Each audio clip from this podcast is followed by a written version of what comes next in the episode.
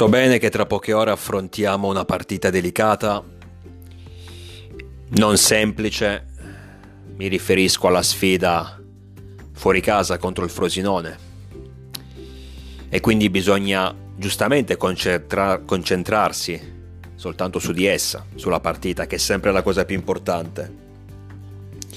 Tra l'altro ieri la Fiorentina ha perso contro Lecce una partita dove i Viola stavano vincendo fino al novantesimo minuto, poi dal novantesimo al novantaduesimo circa sono stati, si sono fatti prima pareggiare e poi sorpassare dai padroni di casa. Una situazione che mi ricorda qualcosa, comunque.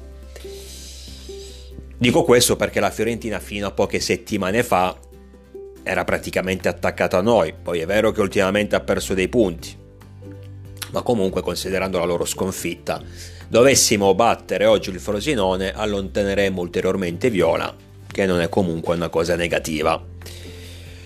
Però mi volevo concentrare ancora sul mancato calciomercato invernale 2024. Stavo per dire il calciomercato invernale, ma dato che noi non l'abbiamo praticamente fatto, sarebbe più giusto appunto affermare il mancato mercato invernale dell'AC Milan. Tra l'altro ieri mi sono dimenticato per quanto riguarda le cessioni di mettere nell'elenco Luca Romero che è andato in prestito fino a giugno all'Almeira, quindi ricapitolando, acquisti Gabbia di ritorno dal prestito al Villarreal e Terracciano preso a titolo definitivo dal Verona, cessioni eh, Krunic. Tra l'altro su Krunic aprirò poi presto una parentesi. Dicevo Krunic al Fenerbahce in prestito con obbligo di riscatto, eh, Luca Pellegrino prestito fino a giugno eh, alla Salernitana, stesso discorso per Ciacatrorema al Palermo e come detto anche eh, Luca Romero all'Almera. Dicevo di, di Krunic che non sarà il focus di questo podcast anche perché non stiamo parlando di Maradona, però mi è venuta in mente una cosa, ragazzi miei, che in questo calciomercato noi dovevamo prendere un difensore oltre a Gabbia, che ho sempre detto il suo ritorno è stata sicuramente una mossa azzeccata, perché ci serviva un giocatore che non costasse nulla o, comunque poco e Gabbia era già nostro, perciò non abbiamo, dovuto, abbiamo, solo, abbiamo soltanto dovuto riprendercelo in casa. Un giocatore che è pronto all'uso, quindi sicuramente è stata una scelta azzeccata, però serviva un altro difensore, l'ho detto ampiamente ieri. Ma oltre a questo mi viene in mente un, un, altro, un altro, aspetto che non ho considerato ieri nella, disanimi, nella disanima. Noi abbiamo venduto Krunic, che per carità criticatissimo, Krunic quest'anno a parte l'inizio non è andato bene, ha avuto problemi con l'allenatore, con la squadra, con la società che non gli voleva rinnovare il contratto, comunque cioè gli voleva rinnovare il contratto ma dalle cifre inferiori rispetto a quello che ha chiesto lui ad un certo punto ha iniziato anche a sbattersene le palle, eh, allenarsi male, non voleva entrare in campo quando veniva chiamato in considerazione quando veniva chiamato dall'allenatore, quindi sappiamo benissimo come è finita in maniera tragica la, l'avventura di Krunic, però è anche vero che è un giocatore con, al netto di tutti i suoi mille difetti, tant'è che, ribadisco, quando l'abbiamo venduto al Fenerbahce ero io il primo ad esultare, ma comunque sia, non dico che è sempre stato un titolare, ma quasi. Era una pedina importante nella rosa. Non nella titolarità, ma nella rosa sì.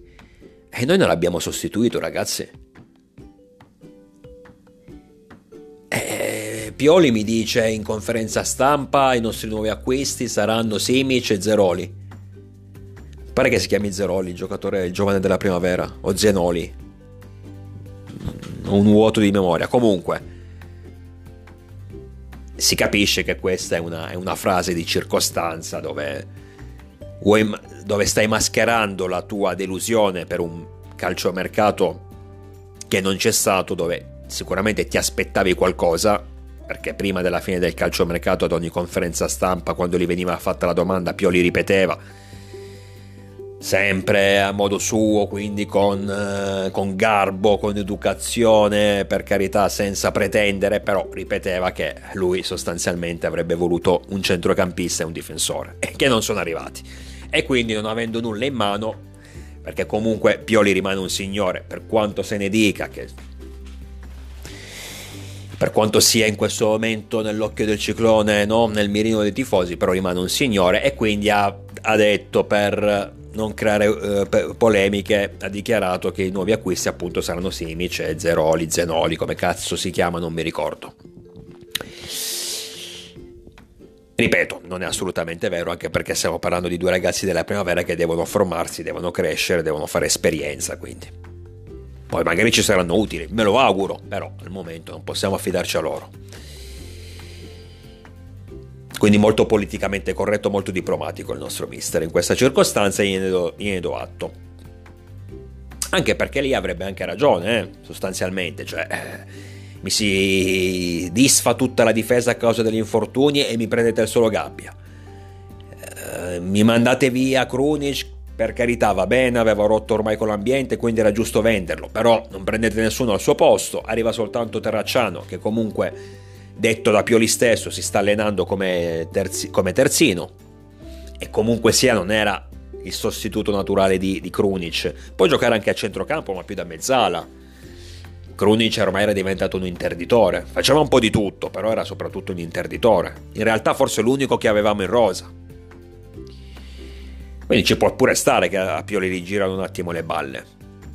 Ma è questo il concetto ed è qui, questo è il motivo per cui ho deciso di registrare questo podcast. Perché mi è venuta in mente una cosa. Ma non è che la società ha agito in questo modo, in questo calciomercato, anzi ha non agito nel calciomercato che si è appena concluso proprio perché non ha più fiducia nel mister, proprio perché non segue più il mister e quindi non lo vuole più accontentare. Proprio perché non crede più nel mister, sa benissimo che a fine stagione verrà esonerato. Magari l'avrebbero già voluto esonerare, anzi probabilmente l'avrebbero già voluto esonerare adesso, però in mancanza di, mancanza di sostituti all'altezza è giusto che tu ti tieni no, quello che hai, perché se devo peggiorare la situazione mi tengo Pioli poi ho sentito parlare, eh, potevano mettere Abate. A parte che Abate sta allenando la primavera, non ha assolutamente esperienza in Serie A, quindi evitiamo di far danni. Ma poi una, una, una roba del genere la fai soltanto se capita una situazione drammatica. E comunque sia, nonostante tutto, Pioli rimane ancora a galla. Perché non ha. Perché comunque la squadra è dalla sua parte Sicuramente i risultati e il gioco no, però la squadra è dalla sua parte, perciò non, non è proprio una situazione così tragica. Però ritornando al discorso che stavo facendo, mi viene in mente questa, mi viene in mente questa, questa possibilità, questa boh, teoria complottistica la possiamo chiamare, ossia di una società che ha scaricato l'allenatore praticamente, forse il calciomercato mancato quest'inverno ne è la prova, perché era troppo evidente che ci servissero dei giocatori. Che poi non potevamo spendere 40 milioni per Buongiorno, ma lo sapevo. Infatti, io su Buongiorno non ci ho mai creduto, né su, né su Duliu né su Dragusi. Lo sapevo che non li, pote- non li avremmo spesi quei soldi lì. Anche se apro un'altra parentesi, ma l'ho già detto ieri, se davvero Cairo avrebbe, avesse, avrebbe, scusate, avrebbe accettato che ne so 20, 25, no 20 no, fai 25, 30 milioni più il cartellino di, di, di Colombo per buongiorno, io l'avrei fatto subito l'affare. Anche perché comunque il difensore, un buon difensore, dovremmo poi prenderlo a quest'estate. E quest'estate è possibile che buongiorno possa costare di più. Anche perché è possibile che ci siano anche altre squadre a bussare alla porta del toro non è sicuro per carità, però questa possibilità è concreta. Quindi in, a quelle condizioni l'avrei preso, uno sforzo l'avrei fatto per, per poi non farlo in estate naturalmente. Ma comunque sia, era palese che ci servissero dei giocatori. Ma lo, sapeva, lo, sapevano, ma lo, sap- lo sapevano tutti e lo sapeva benissimo la società. Io ho fatto ad esempio il nome di Bonucci, addirittura.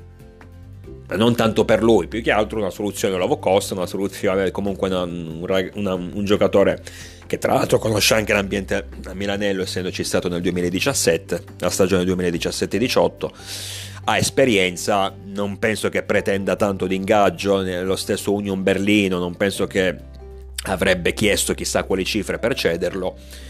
Bonucci che vuole, vuole andare via dalla Germania e, e credo che si sarebbe accontentato di un contratto almeno fino a giugno, poi a giugno tanti saluti e te ne vai. Comunque sia, ribadisco, era chiaro che servissero soprattutto un difensore e probabilmente anche un centrocampista perché come detto Krunic comunque l'hai mandato via, giustamente, ma l'hai mandato via e era comunque un giocatore preso in considerazione dall'allenatore, cazzo se lo prendeva in considerazione Krunic, non ultimamente però da quando si è seduto sulla panchina del Milan tutti sappiamo come Krunic sia stato un po' il suo pupillo, anche qui non è stato sostituito. Mi viene da pensare quindi che sia stata una, una condanna per Pioli, cioè nel senso non ti esonero perché non ho alternative al momento, però mh, mm, ti faccio capire che non sto più dalla tua parte, che non ti sostengo più, a parte le dichiarazioni di facciata che si fanno, ma quelle ci mancherebbe che magari un dirigente, che ne so, un Furlani ti venga a dire davanti ai giornalisti, no, Pioli l'abbiamo scaricato, pensiamo già che ne so, a Conte per il prossimo anno, a Tiago Motta per il prossimo anno non succederà mai, naturalmente. Però potrebbe essere, come dire, un messaggio indiretto questo qui, perché come se la società avesse voluto dire a Pioli, noi quest'estate è vero che ti abbiamo venduto tonali, ma comunque quei soldi li abbiamo, li abbiamo reinvestiti tutti sul mercato, anche qualcosina di più, prendendo tutti i giocatori che hai voluto, che volevi te. Abbiamo costruito la squadra a tua immagine e somiglianza. Il gioco non si è visto, i risultati non si sono visti, siamo usciti dalla Champions League, però lì ci può stare, girone difficile, dove comunque siamo arrivati a pari punti col Paris Saint Germain, siamo stati eliminati per la differenza reti, però siamo usciti malissimo dalla Coppa Italia, al primo grande ostacolo, caduti in casa. Eh, siamo, abbiamo perso tante partite, tanti punti in maniera stupida, idiota in uh, campionato, non abbiamo una fase difensiva, siamo una squadra che subisce una media di due gol a partita. E soprattutto, dulcis in fundo, una barea di, di, una barcata di infortuni. E se ci sono tutti questi infortuni, la colpa di chi è? O dell'allenatore che allena male i giocatori, o del suo staff tecnico. Di qualcuno sarà la colpa no? Anche perché non è la prima volta che capita. Cioè da quando Pioli al Milan, per carità poi i risultati sono arrivati assolutissimamente, però il problema infortuni c'è sempre stato. Quest'anno è stato drammatico. Quest'anno ha inciso tanto.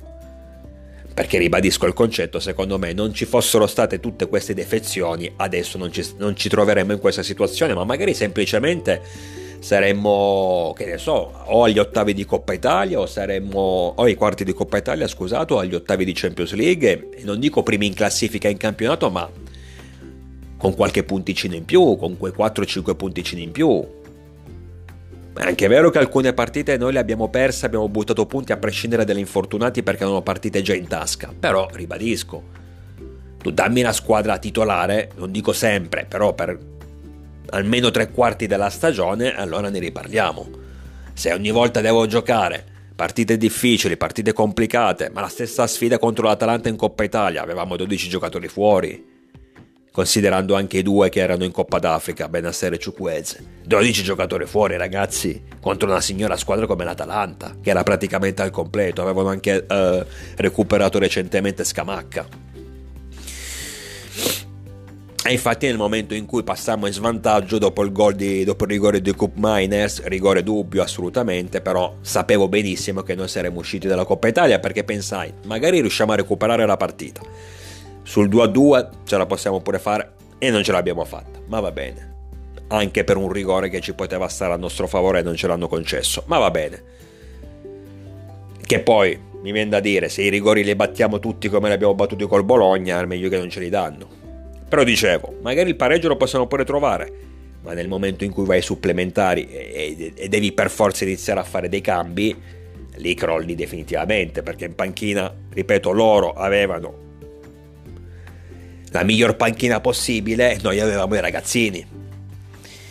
Quindi, per dire, secondo me Pioli è condannato all'esonero e il mancato mercato di questo gennaio, questo inverno 2024 ne è la conferma. La conferma ho la sensazione che, ripeto, la società l'abbia scaricato. La società non sia più dalla sua parte, la società semplicemente non lo vuole più accontentare. E quindi sul mercato le avrà detto: Ascolta, mister, dato che noi la squadra te l'abbiamo fatta quest'estate, i risultati si sono visti. Adesso, se abbiamo delle possibilità interessanti di comprare, che sia il difensore o il centrocampista, le sfruttiamo. Se no, tanti saluti. Infatti, Terracciano è arrivato, secondo me, perché abbiamo venduto Krunic.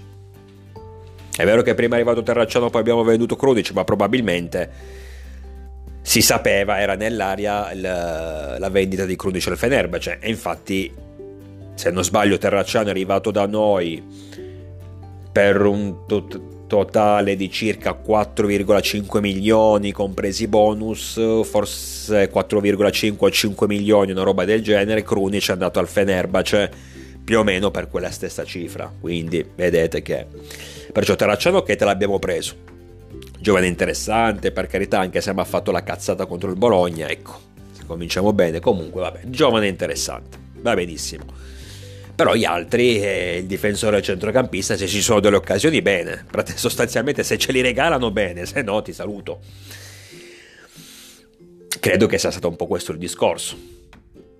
Ripeto, un po' come dire adesso ti attacchi, mister Pioli, adesso noi quello che dovevamo fare l'abbiamo fatto, i risultati non si vedono, anche perché poi questi americani ragazzi, voi dovete capire che giustamente, ma lo vedo nelle altre squadre, in Inghilterra ad esempio ci sono tante proprietà americane, dove magari accontentano l'allenatore in fase di mercato, cercano anche di proteggerlo il più possibile, però nel momento in cui i risultati non arrivano ti segano, cioè non ci pensano su due volte. No? Questi, I nostri proprietari l'hanno fatto con Maldini, quindi figurati se non lo faranno con Pioli.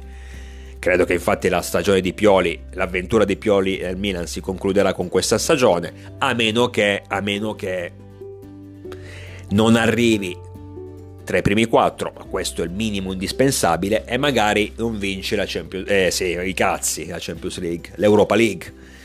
Allora magari con un trofeo tra le mani la situazione potrebbe cambiare un minimo, no? Ma anche lì la vedo davvero difficile. E credo che questo mancato mercato appunto sia la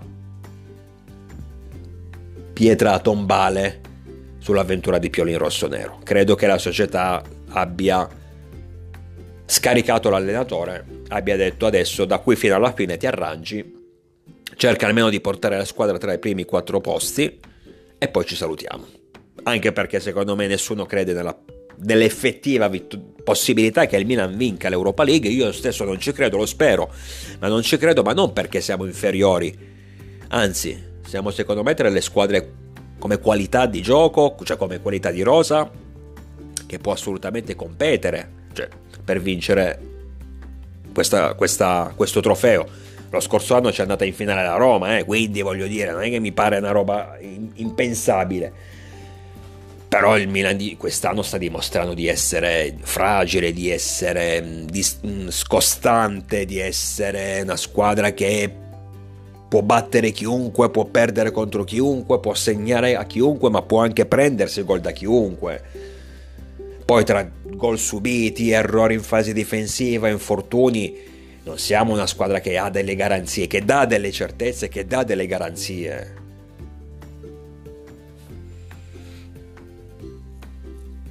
Magari vai con Ren e te lo mangi in mezz'ora, sia all'andata sia al ritorno, poi il turno successivo magari affronti una squadra bene o male come Ren o poco superiore ed esci.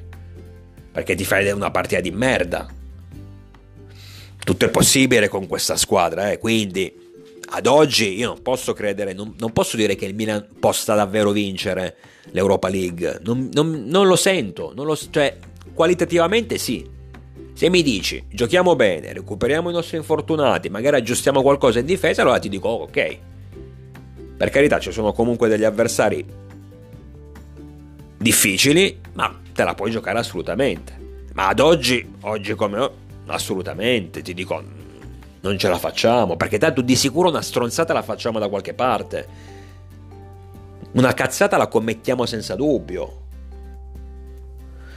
Comunque, detto questo ragazzi, chiudo questo veloce podcast. Mm, ripeto, bisogna concentrarsi sul Frosinone, alle 18 si scende in campo, partita che speriamo bene, anche se sono quelle classiche partite dove allora o la vinciamo senza problemi, secondo me o la vinciamo tipo 3-0, tipo dopo mezz'ora siamo già sul 2-0 e poi il resto della partita ehm, cerchiamo di chiuderla definitivamente, tipo contro il Monza, tipo contro l'Empoli con lo stesso Frosinone all'andata a San Siro, oppure facciamo casino.